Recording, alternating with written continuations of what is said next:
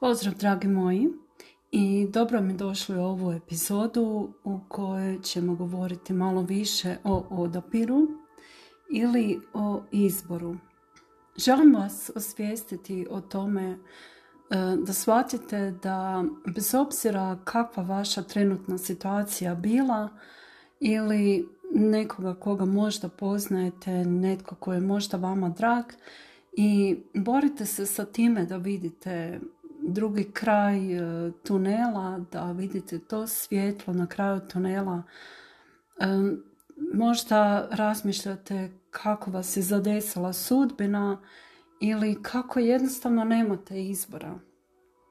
To je vaša realnost i tu se ništa ne može. No, to je zaista najveća laž. A to dolazi, to, ta, takvo razmišljanje dolazi iz našeg ograničenog kuma, koji nažalost nije u stanju često puta vidjeti um, šumu od drveća i često puta se desi da zapravo naš um misli kako je to jedina moguća opcija, ne postoje nikakve druge opcije, um, no takva je sudbina, tako su vam zvijezde zacrtale ili ne znam što. Naravno, ovisno o tome što vi vjerujete i u što ste skloni ili naučene vjerovati.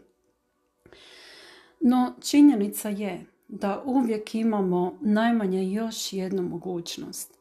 E, samo ako smo se spremni za to otvoriti, za tu možda neku drugu opciju, za tu možda neku drugu realnost ili mogućnost, jer često puta se desi da čujem onako kako je ljudi govore eto mene je stigla takva sudbina, netko mi je nagatao nešto loše i ja sad tu ništa ne mogu, ja sam žrtva. I to zaista je mindset žrtve. Jer ljudi koji su pobjednici, koji ostvaruju sebe u svojim životima, ostvaruju svoje ciljeve, vjeruju da zapravo imaju moć i snagu, moć da nešto promijene. Isto tako vjeruju da imaju i snagu da poduzmu nešto, da imaju izbor, da se stvari mogu promijeniti. I kad kažem izbor, zapravo mislim na odabir. Malo testirajte ove načine razmišljanja u sljedećim danima, pogotovo na onim područjima ili poljima vašeg života. Možda je to karijera, možda su to financije, ljubav, odgoj djece, ako studirate, bilo što. Odaberite jedno područje i jednostavno testirajte koji je moj odabir, koju akciju odabirem u sljedećem trenutku ili vezano za moj sljedeći postupak. Što odaberem razmišljati o ovome ili koji stav ili način razmišljanja odaberem.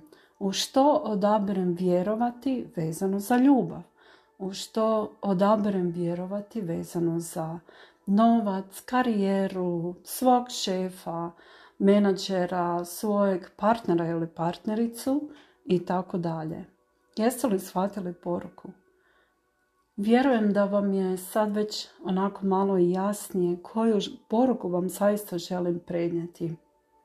To vam je kao da dođete u trgovinu i čim sam ovo sad spomenula, sigurno ste se i presjetili kada ste možda imali onako nedoumicu da li da kupite um, ovo voće ili ono voće, ovu vrstu riže ili ono vrstu riže. Ovo su jednostavne i banalne stvari, ali zapravo je tako sa svime u našim životima.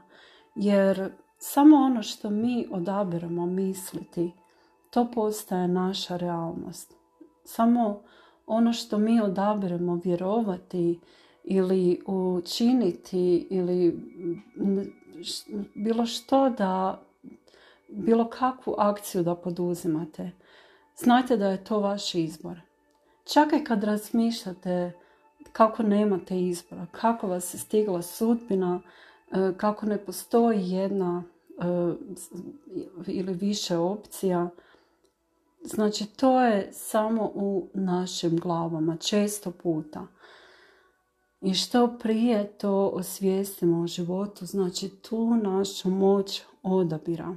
Da li ja sada odabirem razmišljati da nemam izbora? Da, to je isto moj izbor.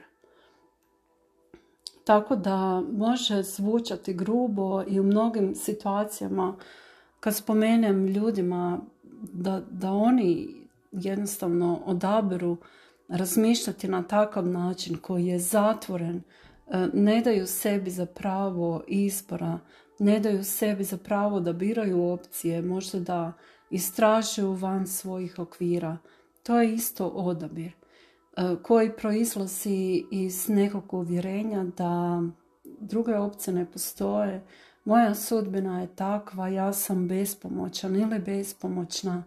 Ne mogu to ništa promijeniti zato jer su moji roditelji bili takvi, zato jer je moj šef takav, e, imam možda e, ovu dijagnozu ili što god, rodila sam se tu i tu e, i tako dalje.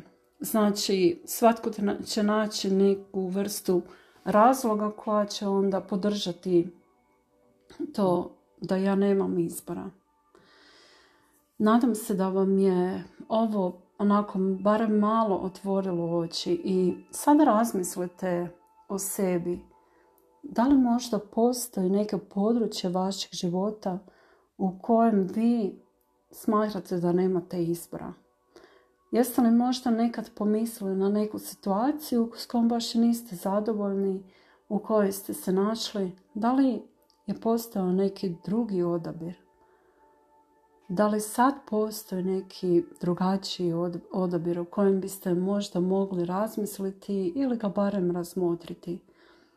I kako bi bilo onda kad biste odabrali tu drugu opciju i ako sebi dopustite da odete onako svojim mislima mjesec dana u budućnost, godinu dana u budućnost ili pet godina u budućnost, sa takvim novim ili drugačijim odabirom, kako bi to onda izgledalo?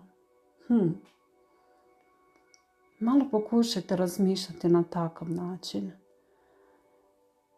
I onda će vam se možda lakše otvarati opcije i tamo možda gdje je vaš um mislio da ih nema ili da li poznajete možda neke ljude koji su se odvažili da možda pronađu taj drugi odabir, drugu opciju i naprave akciju u tom smjeru i gdje ih je to dovelo. I tako, razmišljajte malo na takav način. Svi kažu, barem dok sam ja bila malena, da je mašta ti uzaludno, da je mašta za sanjare i tako dalje, ali zapravo mašta nam mnogo, mnogo mogućnosti može otvoriti i čak dok naš um misli da ih nema. Jer pomoću mašte naše više ja, naše nefizičko, naša duša veoma lako može komunicirati sa našom svješću, našim umom i možda nam poslati neke nove ideje, neke nove uvide, nova ohrabrenja i nove opcije za koje nikad nismo ni pomišljali da bi bili mogući. Možda nam se jave neki odgovori na neka pitanja za koja smo zaista mislili da odgovora nema. Dajte si u vašim mislima onako šansu za tu drugu opciju za koju ste možda mislili da ne postoji. I sigurno će vam se prije ili kasnije javiti neka misao. Nešto ćete možda negdje čuti što će vam upaliti onu vašu unutarnju lampicu, e, dati novi uvid ili ko zna što. Znajte da Bog ima neograničene resurse i načine da nam govori na direktan ili na indirektan način. Zašto se onda ne bi otvorili za tu opciju? Jer nikad ne znate što gdje možete čuti, što gdje možete pročitati, koga možete sresti i možda vam baš ta nova osoba nekako sa vama podijeli neku informaciju koja će vam veoma značiti i možda promijeniti vaš život ili barem utjecati na njega. Tako se meni desilo e, prije mnogo, mnogo godina. Imala sam razgovor u firmi u kojoj sam prije radila i e, srela sam staru kolegicu onako e, koja je radila sa mnom na jednoj bivšoj poziciji i tako rekla sam joj gdje radim i čime se bavim. I ona je to ispričala nekoj drugoj osobi za koju je znala da traži posao. Ja sam u tom razgovoru spomenula da moja firma traži zaposlenike i tako je ta osoba slučajno prenijela nekome, taj neko opet nekome i pojavila se u mom životu jedna predivna osoba koja mi je nakon nekoliko mjeseci nakon što smo radile zajedno ispričala znaš šta, nikad ti nisam rekla. Zapravo čula sam za ovaj posao od neke osobe koje si ti pričala da ovdje radiš. Tu osobu uopće ne poznaješ, ali eto, ona ispričala to nekoj drugoj osobi i ja sam potpuno i zaboravila.